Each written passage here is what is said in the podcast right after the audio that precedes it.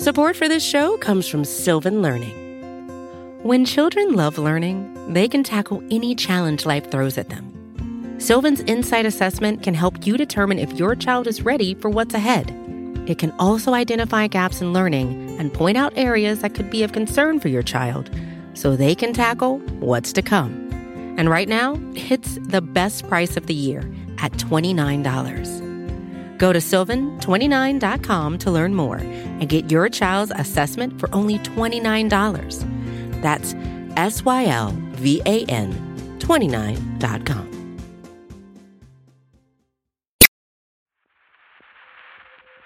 From Cafe and the Vox Media Podcast Network, this is Now and Then. I'm Heather Cox Richardson.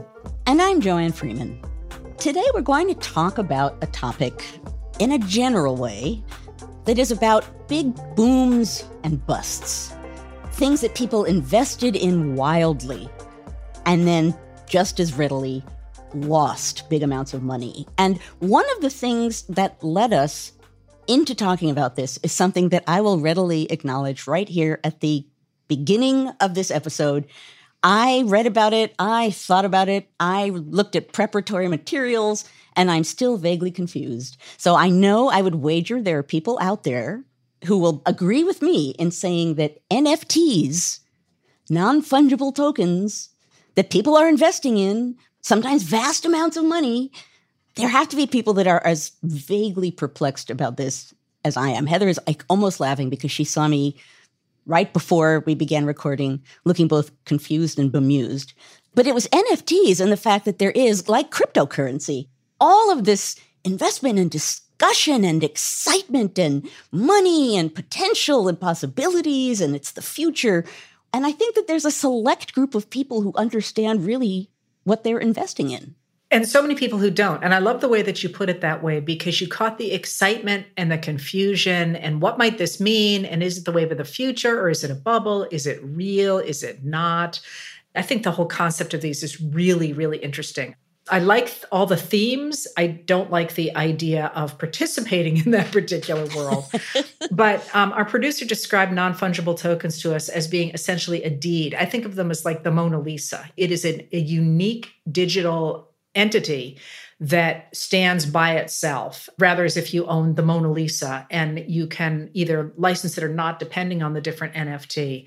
So there's sort of a digital asset and they live on a blockchain. And the reason that I care at all about NFTs, really, although I think it's a really interesting concept, is the idea of a blockchain. And that is the idea of essentially crowdsourcing digital history so that you could have something in the digital world that is secure, so that you can have the Mona Lisa without there being 3,000 or 300,000 copies of the Mona Lisa and you not knowing which is which. And it's that whole idea that the history of that transaction and of every place that that digital NFT has been is spread out over servers all over the world is what makes it able to have it be unique. So it's both this idea of something being all your own, but it's only all your own because it is recognized as all your own by everybody else, which I think is a really interesting concept. So here's an example of the sort of NFT that had vast money given to it, huge sums of money to purchase it, and then it lost poof, all of that value in a very short amount of time. And this involves former Twitter CEO Jack Dorsey, who sold an NFT of his first ever tweet, which he posted on Twitter's launch day in March of 2006, which is actually remarkably not that long ago. He sold it in Genius, and it sold for nearly $3 million. He made the sale in March of 2021, but the current owner put it up for auction in April of this year so that's a little over a year later. And the highest bid was $280. So it sold for nearly 3 million. Ouch. Exactly. And the highest bid was $280. If that's not boom and bust, uh, I don't know what is. And just the idea that someone came forward and was willing to pay $3 million for that is incredible. And the fact that within a year, that value disintegrated that's really remarkable. And it tells you something about the spirit and the motives of people investing in this kind of way. It's characteristic of a bubble, which is a period, an economic period in which values go up really high and then they crash. They get very highly inflated and then they come down very quickly. And my favorite classic bubble, economists argue about whether or not this is actually true.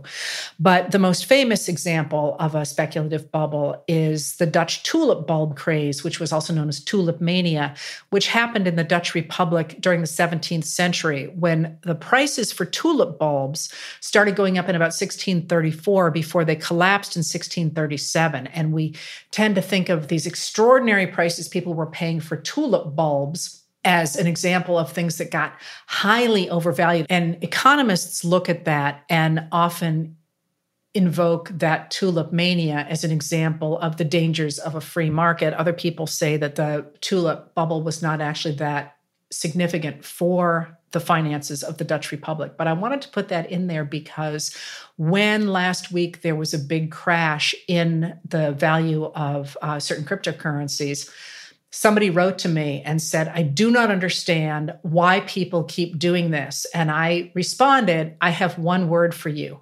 tulips. So, you know, it is kind of a theme. So that happened in Europe. And these bubbles have been absolutely characteristic of America. And so you pulled out a great example of an early bubble that I had never heard about, and it's incredibly important. And I don't understand at all. It's two different bubbles that kind of become one larger bubble, and for very logical reasons. So, this all is dating to the very beginning of the United States, post revolution, and then in the 1790s. And what's happening in that period are two things that really invite investment. On the one hand, you have states that are beginning to sell off frontier land in large quantities to make money because they're desperate for money, which means that people are now speculating in land and buying potentially large swaths of land in the hope of selling them off into little pieces and making a vast fortune that way. So there is something that at some points is called land mania. Now independence has been declared and states are on their own that they're now beginning to address questions like this, economic questions like this. But it continues on. The second thing that happens in this period that inspires that same kind of behavior is the creation of the Bank of the United States by Alexander Hamilton as part of his financial plan. And the government is given control of a certain number of shares in the bank, and the rest of them are open for public purchase. And this, again, kind of like the land mania, where people want to buy massive amounts and then sell them off and get rich quick in a moment that, and this is worth noting, that they believe won't happen again. Right? Beginning of the nation, huge amounts of land being sold off. Capitalize on it now. The bank, too, right? New bank just being brought into play, just becomes an institution. The very beginning of the sales of bank stock, and people go bonkers trying to buy and trade bank stock in massive quantities, investing huge amounts of money in the hope of essentially cornering the stock market even before it's a full market. And one of the people who most famously does this is named William Duer, who for a time is the assistant secretary of the treasury. He's actually a friend of Hamilton. So in a way, he's kind of a really early insider trader. I was going to say ways. that sounds a little fishy. Yeah, a little fishy. And he at various points asks for help from Hamilton, who says no. But at any rate, for a time, he is assistant secretary of the treasury. He resigns from that post, and then once stock in the Bank of the United States becomes available a few months after he resigns, he begins really speculating heavily on the rise and fall of Bank of the United States stock.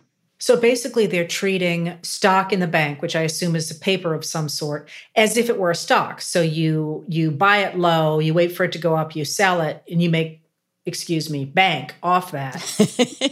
it's called scrip. So you for twenty five dollars, you get a certificate July 1791 is when shares in the Bank of the United States begin to be sold. They're $25 per share when it starts in July. Which is a um, lot in those days, right? Which is a lot. So, in not a very long, long amount of time, it rises up to $250, so 10 times Whoa. in in New York and in Philadelphia and in Boston. They're selling these shares all over the place. Now, Jefferson and Madison and others who were very suspicious about this speculation. If you look at Jefferson's letters, he just thinks all of these money men, you can't trust one of them. And whatever Hamilton's done here, it's it's fostering this corrupt and productionless, valueless kind of investment. He hates it. So, for example, Jefferson writes to Madison in 1791 near the beginning of all of this and says, it is impossible to say where the appetite for gambling will stop. The land office, the federal town, certain schemes of manufacture are all likely to be converted into aliment for that rage. He calls it scripomany. It's more commonly called scripomania, this wild selling of bank stock back and forth. And what Duer, William Duer, who's doing this to a fault, ends up doing is buying and selling and buying and selling so fiercely that there's a whole network of people bound up with him who join him to invest, who he sells things to, who he owes money to. It becomes this enormous network of investment and debt. And ultimately, it crashes. Duer does not manage his investments well. He crashes and he takes with him everyone who was alongside him in this investment. It's a huge crash. It's the financial panic of 1792, caused largely by William Duer. Just in New York City alone, it brings 25 investors to absolute ruin, puts Duer and a number of other very well to do people in debtor's prison. It causes a huge crash. As Thomas Jefferson put it, in kind of a, a zippy, and also you can't help but see that he's kind of gleeful about the fact that the whole thing collapsed. He says the failure of Duer in New York soon brought on others, and these still more, like ninepins knocking one another down, till at that place, New York, the bankruptcy is become general, every man concerned in paper being broke, and most of the tradesmen and farmers who had been laying by money, having been tempted by those speculators to lend it to them at an interest of from 3 to 6% a month, have lost the whole. It is computed there is a dead loss at New York of about five millions of dollars, which is reckoned the value of all the buildings of the city.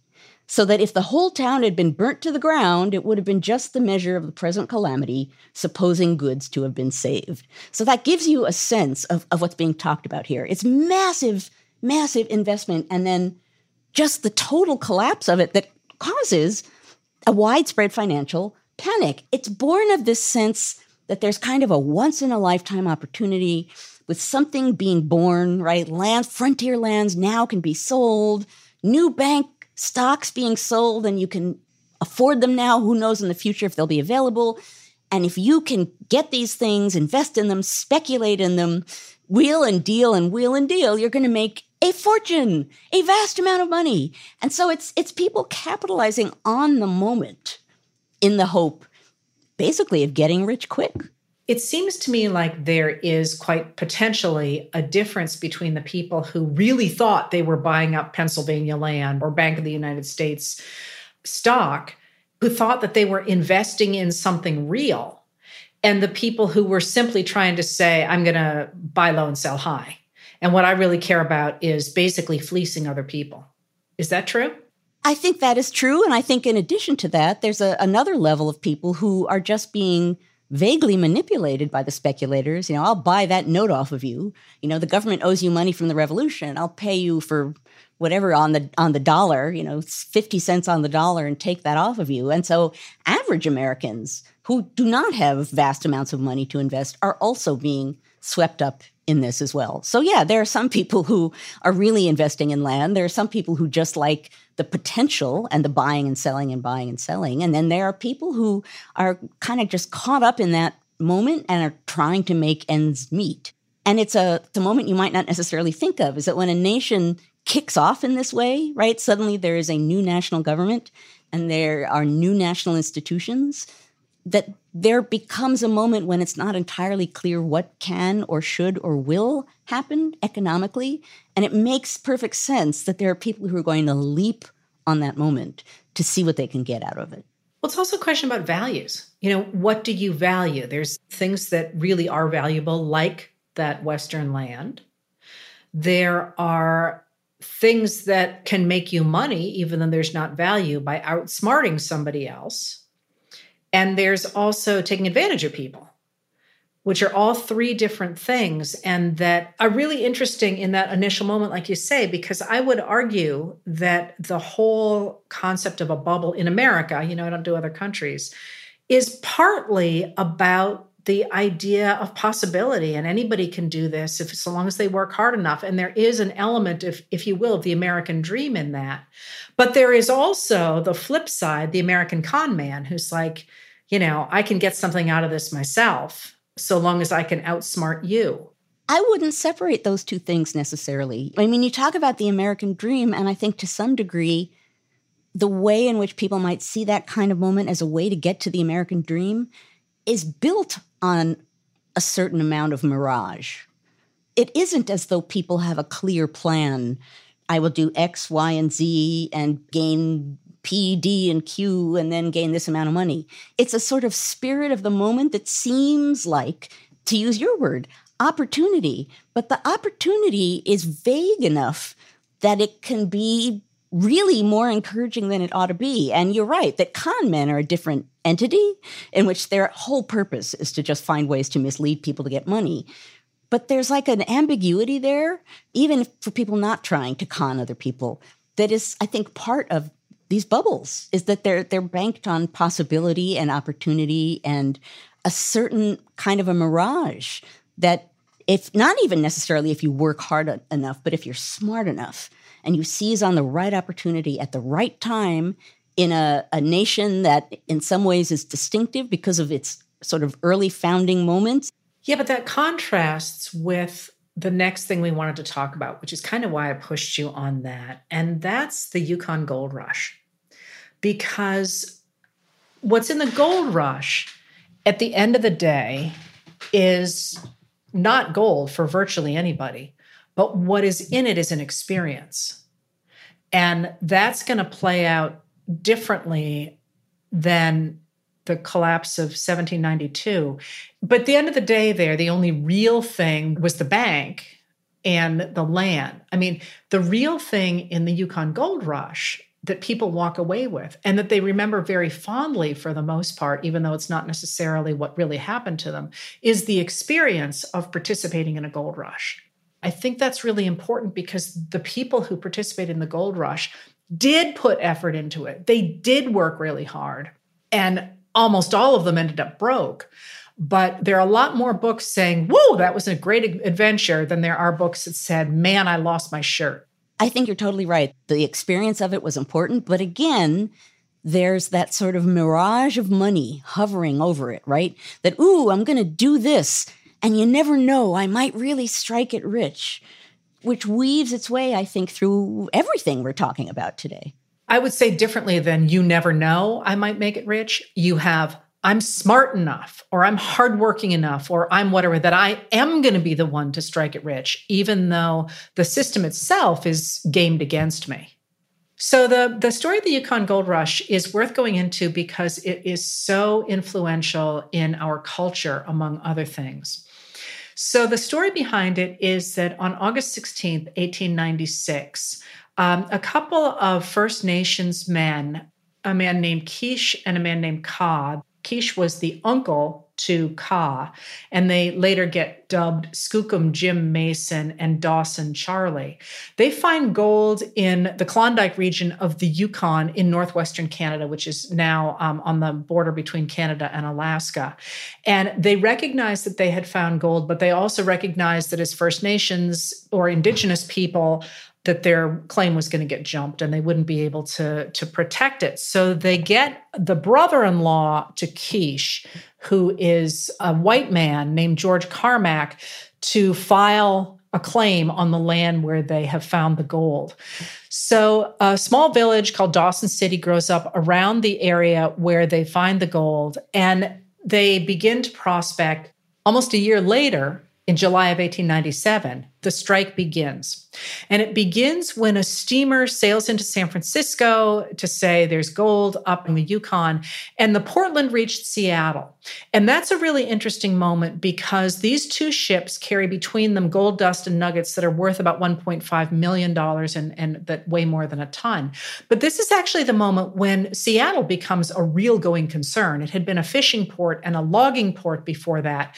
But the people who live in Seattle make a really big point of saying this is where you can outfit for the Yukon. And that's really where we get Seattle as a major urban area or major city. You can still see in Seattle pieces of that early gold rush and the outfitting of the gold rush from there. Anyway, about 100,000 people moved from the lower 48 into the Yukon between 1896 and 1899. So in three years, 100,000 people. At the end of the day, though, for all those people who gave up everything to go north, only about 30,000 of them actually ever got there. The trip was really treacherous. People had to go by foot over mountain passes in order to carry the enormous weight of the food and the supplies that the Mounties required that they bring in. They often had to make as many as 40 round trips up into these passes. It broke an awful lot of people. Some people liked it, some people sold out and went home. And I pulled a list of some of the things that people carried with them as they went from Seattle up to the Yukon, one man carried a handsaw, two axes, two gold scales, he was hopeful, two butcher knives, a measuring tape, uh, cartridge belts, towels, hatchets, planes, nails, rope, frying pans, spoons, knives, and forks, three suits of long underwear, three double breasted overshirts, a fur cap, two pairs of pants. I mean, and then for provisions, he brought 800 pounds of flour, 300 pounds of bacon,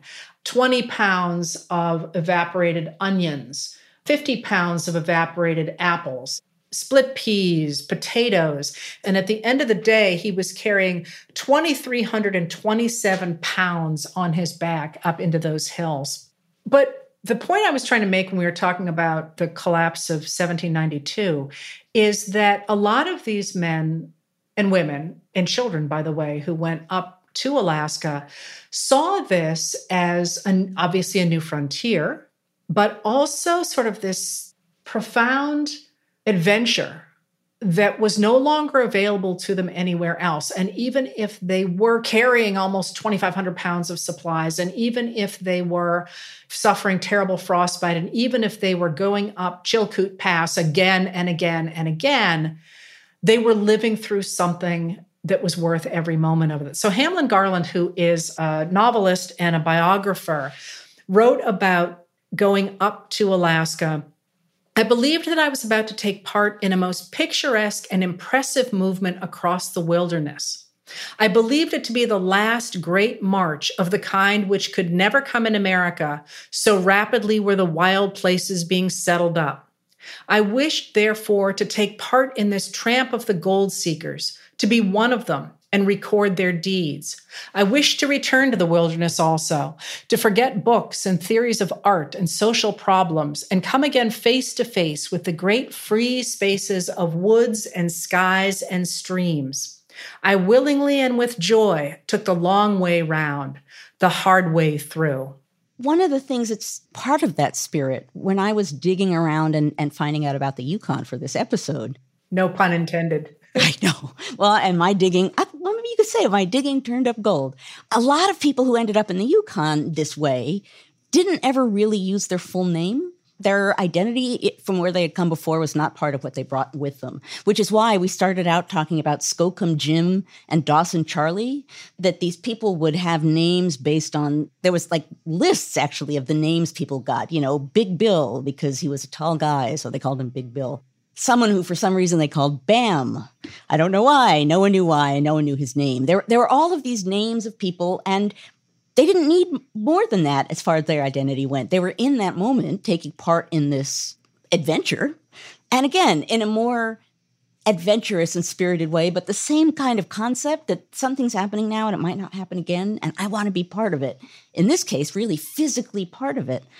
you can understand what drove people there, even though in the end it was a, a very small, relatively small number of people who actually made money. I mean, I think it's about 4,000 individual prospectors found gold, and a few hundred became truly wealthy, uh, people who would, would have been known as the Klondike Kings. So, vast numbers of people there going through this arduous trip with these massive amounts of supplies, a real trek, as Garland suggests. And in the end, seemingly happy to have taken part in it, sort of buoyed along at the idea that they were going to make it. And in the end, the adventure was what they came away with.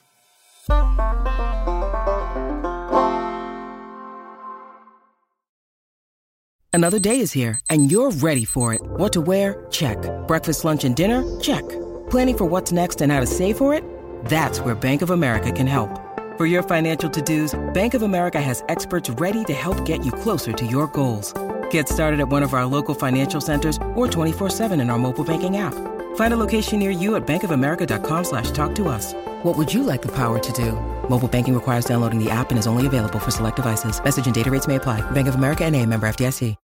When you need mealtime inspiration, it's worth shopping Kroger, where you'll find over 30,000 mouthwatering choices that excite your inner foodie. And no matter what tasty choice you make, you'll enjoy our everyday low prices, plus extra ways to save, like digital coupons worth over $600 each week. You can also save up to $1 off per gallon at the pump with fuel points. More savings and more inspiring flavors make shopping Kroger worth it every time. Kroger, fresh for everyone. Fuel restrictions apply.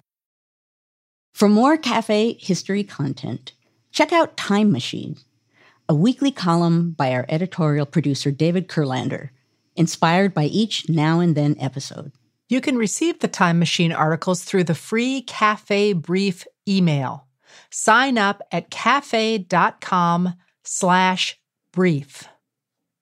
There was real money to be made in the gold rush, but it was on supplying the miners. And one of my favorite stories about that is that's where we get Nordstrom's department store. That John Nordstrom was an immigrant who went up to the Yukon, finally found uh, some gold on a claim after a couple years, I think it was. And then somebody said, No, no, no, no, that's my claim. And Nordstrom let him buy him out for $13,000. He brought that back to Seattle and went into business with somebody where they supplied. Can you guess? Mm can you guess what they supplied? Duds? Shoes. Clothing? Oh, shoes. I was shoes. close. They began as a shoe store. When I visit family in Seattle, Nordstrom's is sort of, ah, you know, the shopping experience of, of Seattle more than any place else. Interesting. But so this bubble is so crucially important because while the the money isn't necessarily made there by the people who are supporting that bubble, it changes our culture it did shape our culture, just as you're saying, Heather. And actually, there's a, a ream of songs written about it, some of them written clearly in the height of what was going on in the Yukon, some that were sort of ruefully written as it was heading into its downfall. And it's one of the latter ones that I stumbled across and feel the need to offer here because a lot of the songs that I found were, you know, marching to the Klondike. They were, you know, songs that you would expect people heading off to dig. This one was written in 1899, so it's right at the end of the rush. And it was written by a San Francisco musician who went off to the Yukon, wanted to see what it was like, but it, it's at the tail end of the whole rush and the name of it is On the Banks of the Yukon. There's a river in Alaska called the Yukon, about which some fool author wrote a song. But he surely must have been dreaming, or else his imagination proved him wrong. For the water in that river is so shallow, the fish stand on their heads to swim. The mosquitoes are so thick along the Yukon, you have to wear an armory of tin. that made me so happy when I found it. But that's that's a parody and humorous and showing someone who is reflecting on a moment that has passed. Well, yes, but most of the songs about the Yukon and the stories of the Yukon lionize it. You know, they celebrate it. The most famous, of course, is Jack London, who went up on the Alaska Gold Rush when he was 21 after dropping out of UC Berkeley as a student in order to go. He's a great writer, of course.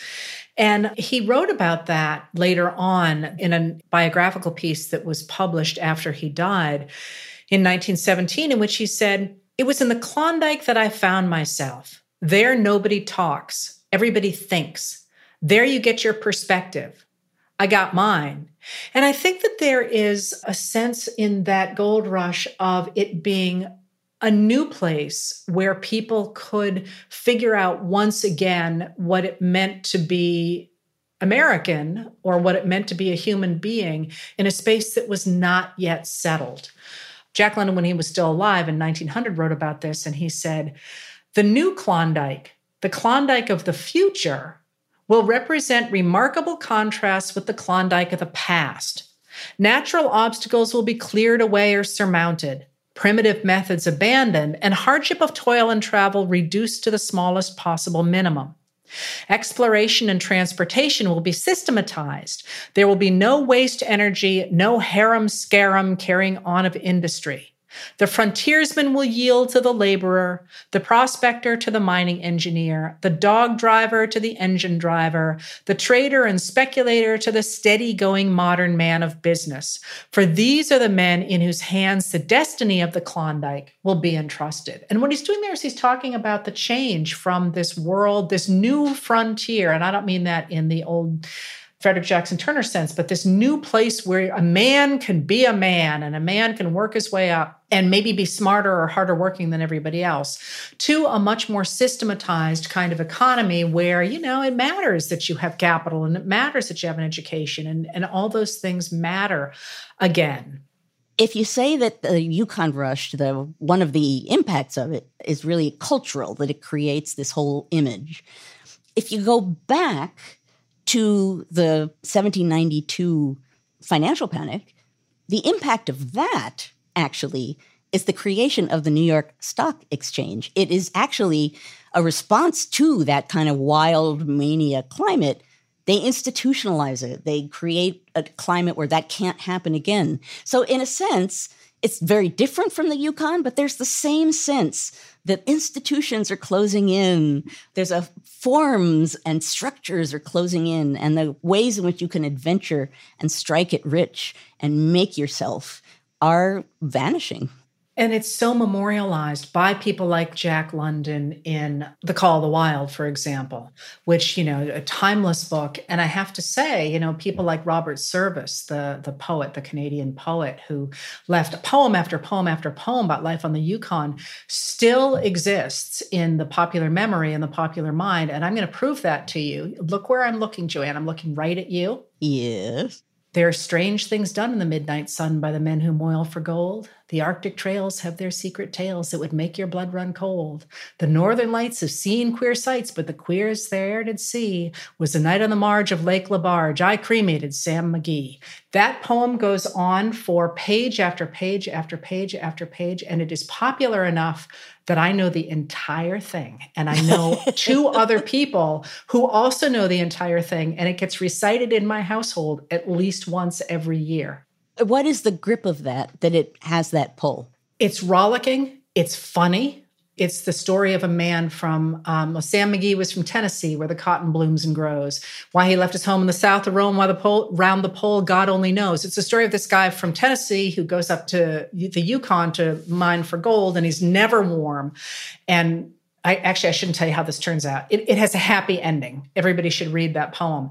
It's not just that it's an easily rhymed, rollicking poem that's funny, that goes very well in front of a crowd. It's also that it is very evocative of those kinds of rollicking stories that people would tell around a campfire. Folklore. It's American folklore.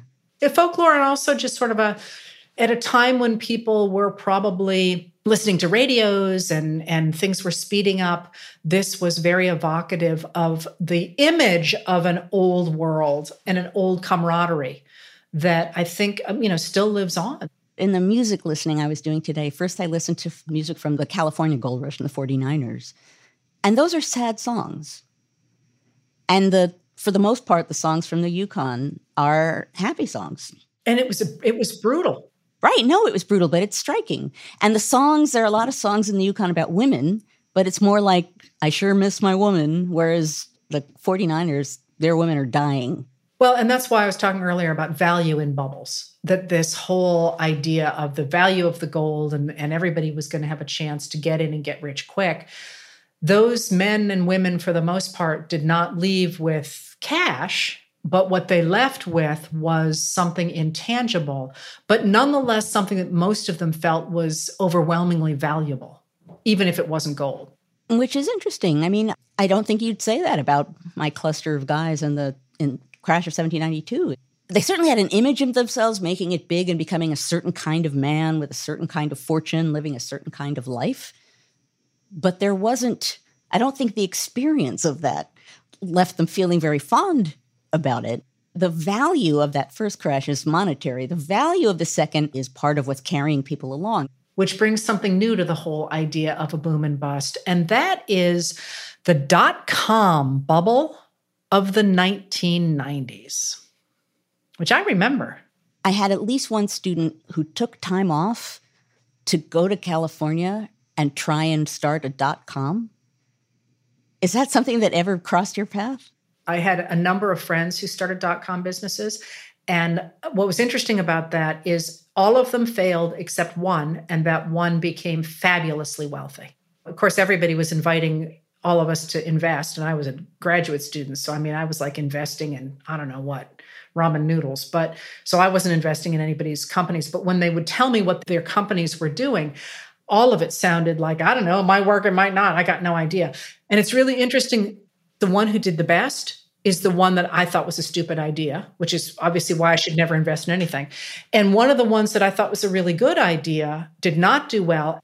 What's interesting about it is, and what links it to some of what we've just said, the dot com boom and, and bust, is that sense, which is why I brought up my undergraduate who's like, I'm going to take a semester off and try and start a dot com with my friend, is the sense that anybody could go and invest and do anything. And there was no limits because who knew what the internet could do and who knew what people would buy into. And, you know, there was that same kind of spirit of adventure, frontier spirit and not only could you make it rich quick, but young people had an advantage because they were more familiar with the technology and um, more willing to undergo this kind of really starting right off the cuff. All of these largely young men actually to go off and have this kind of adventure. Similar in spirit. And again, born of a moment between 1990 and 1997, so right when this is happening, the percentage of households in the United States that owned computers increased from 15% to 35%. So, in that time period, more and more computers are in households. People are figuring out more and more what computers can do. And you have these people, just what you suggested, Heather, trying to figure out things that they can set in motion that other people are going to decide they need. And then they can get rich quick. It's like little kids with a toy. I mean, they, there's all these studies that say if you hand a kid a toy and tell him how to use it, he'll just do it in that way. But if you hand a kid to someone and say, we don't know what it does, you know, she'll think of 50,000 new things to do with it. And that's kind of what it looked like. The dot com bubble comes out of the establishment of the NASDAQ index in 1971. It's dominated by technology, and that's what we're going to be looking at when we look at the dot com boom.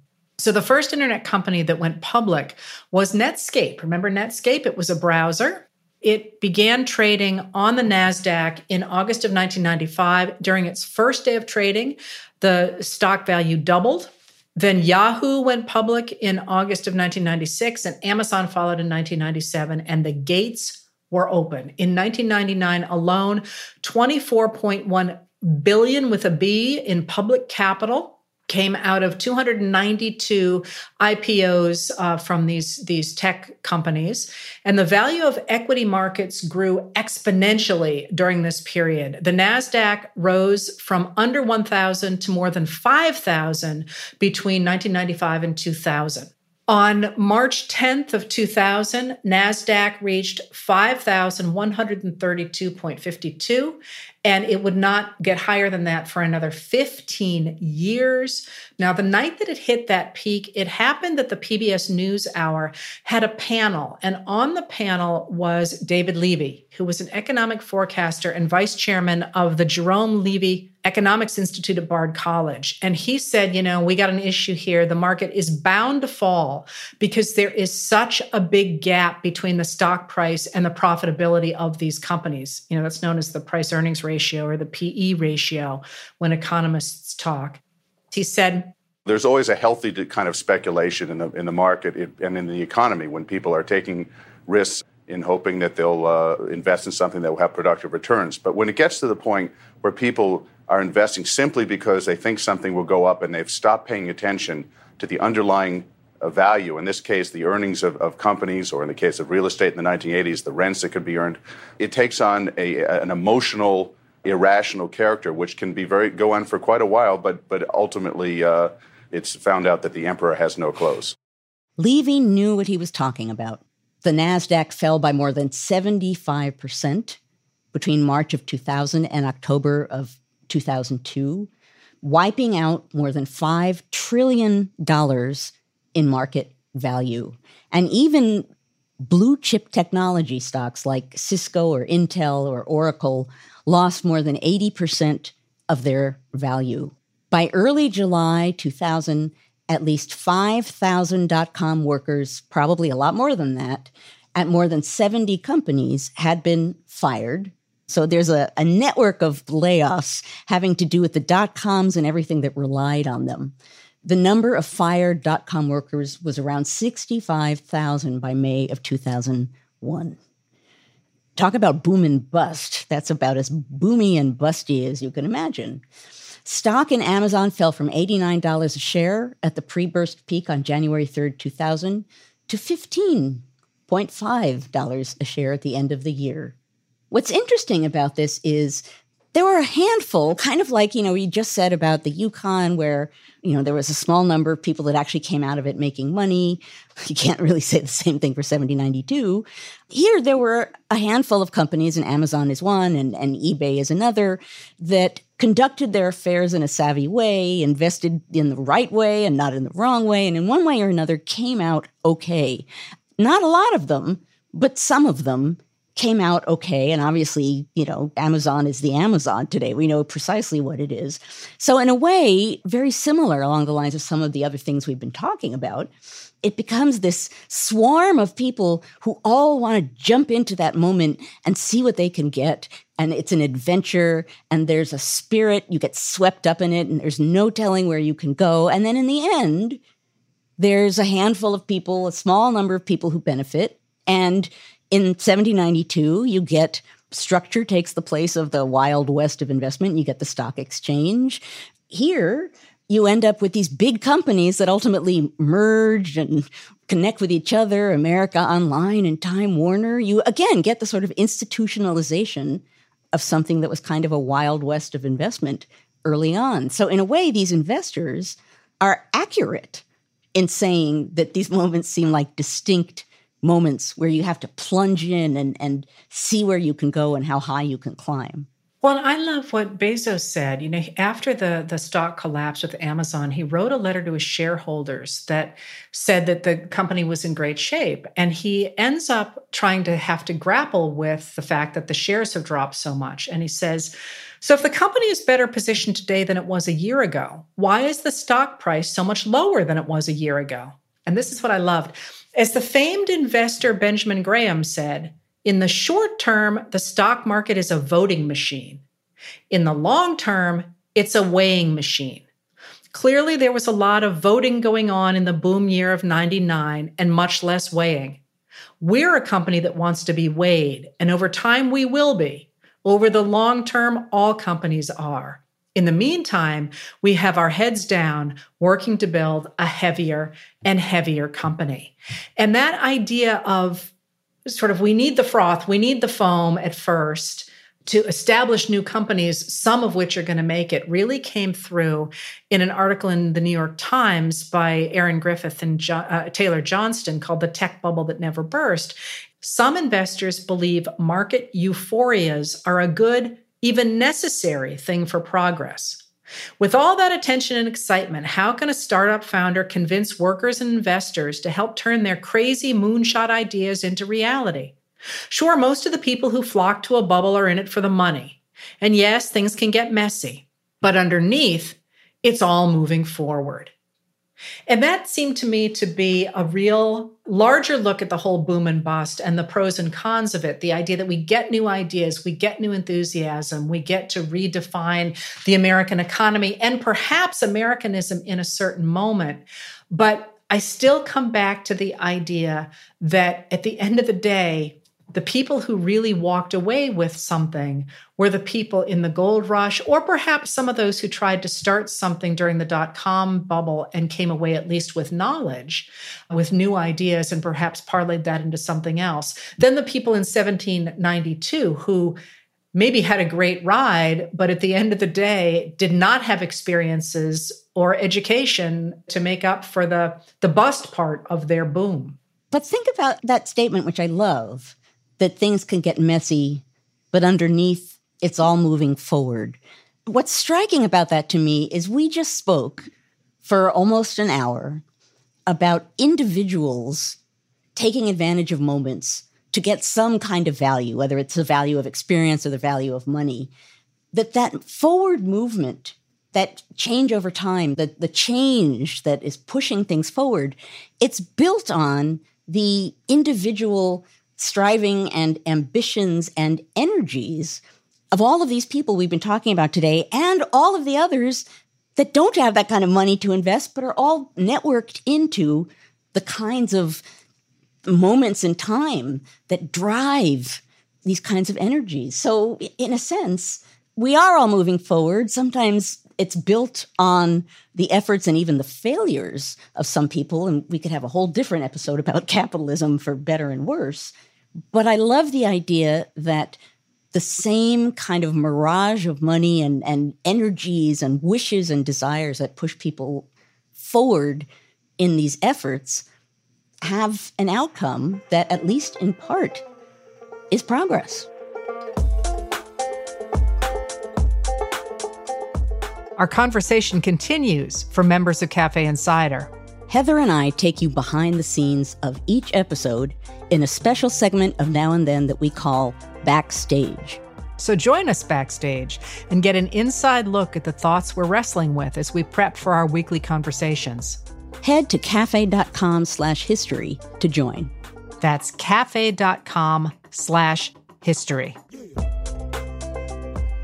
That's it for this episode of Now and Then. If you like what we do, please rate and review the show on Apple Podcasts or wherever you get your podcasts. It makes a big difference in helping people find the show. Your hosts are Joanne Freeman and Heather Cox Richardson. The executive producer is Tamara Sepper. The editorial producer is David Kurlander. The audio producer is Matthew Billy. The Now and Then theme music was composed by Nat Weiner. The cafe team is Adam Waller, David Tatasciore, Sam Ozer-Staton, Noah Azulai, and Jake Kaplan. Now and Then is presented by Cafe and the Vox Media Podcast Network.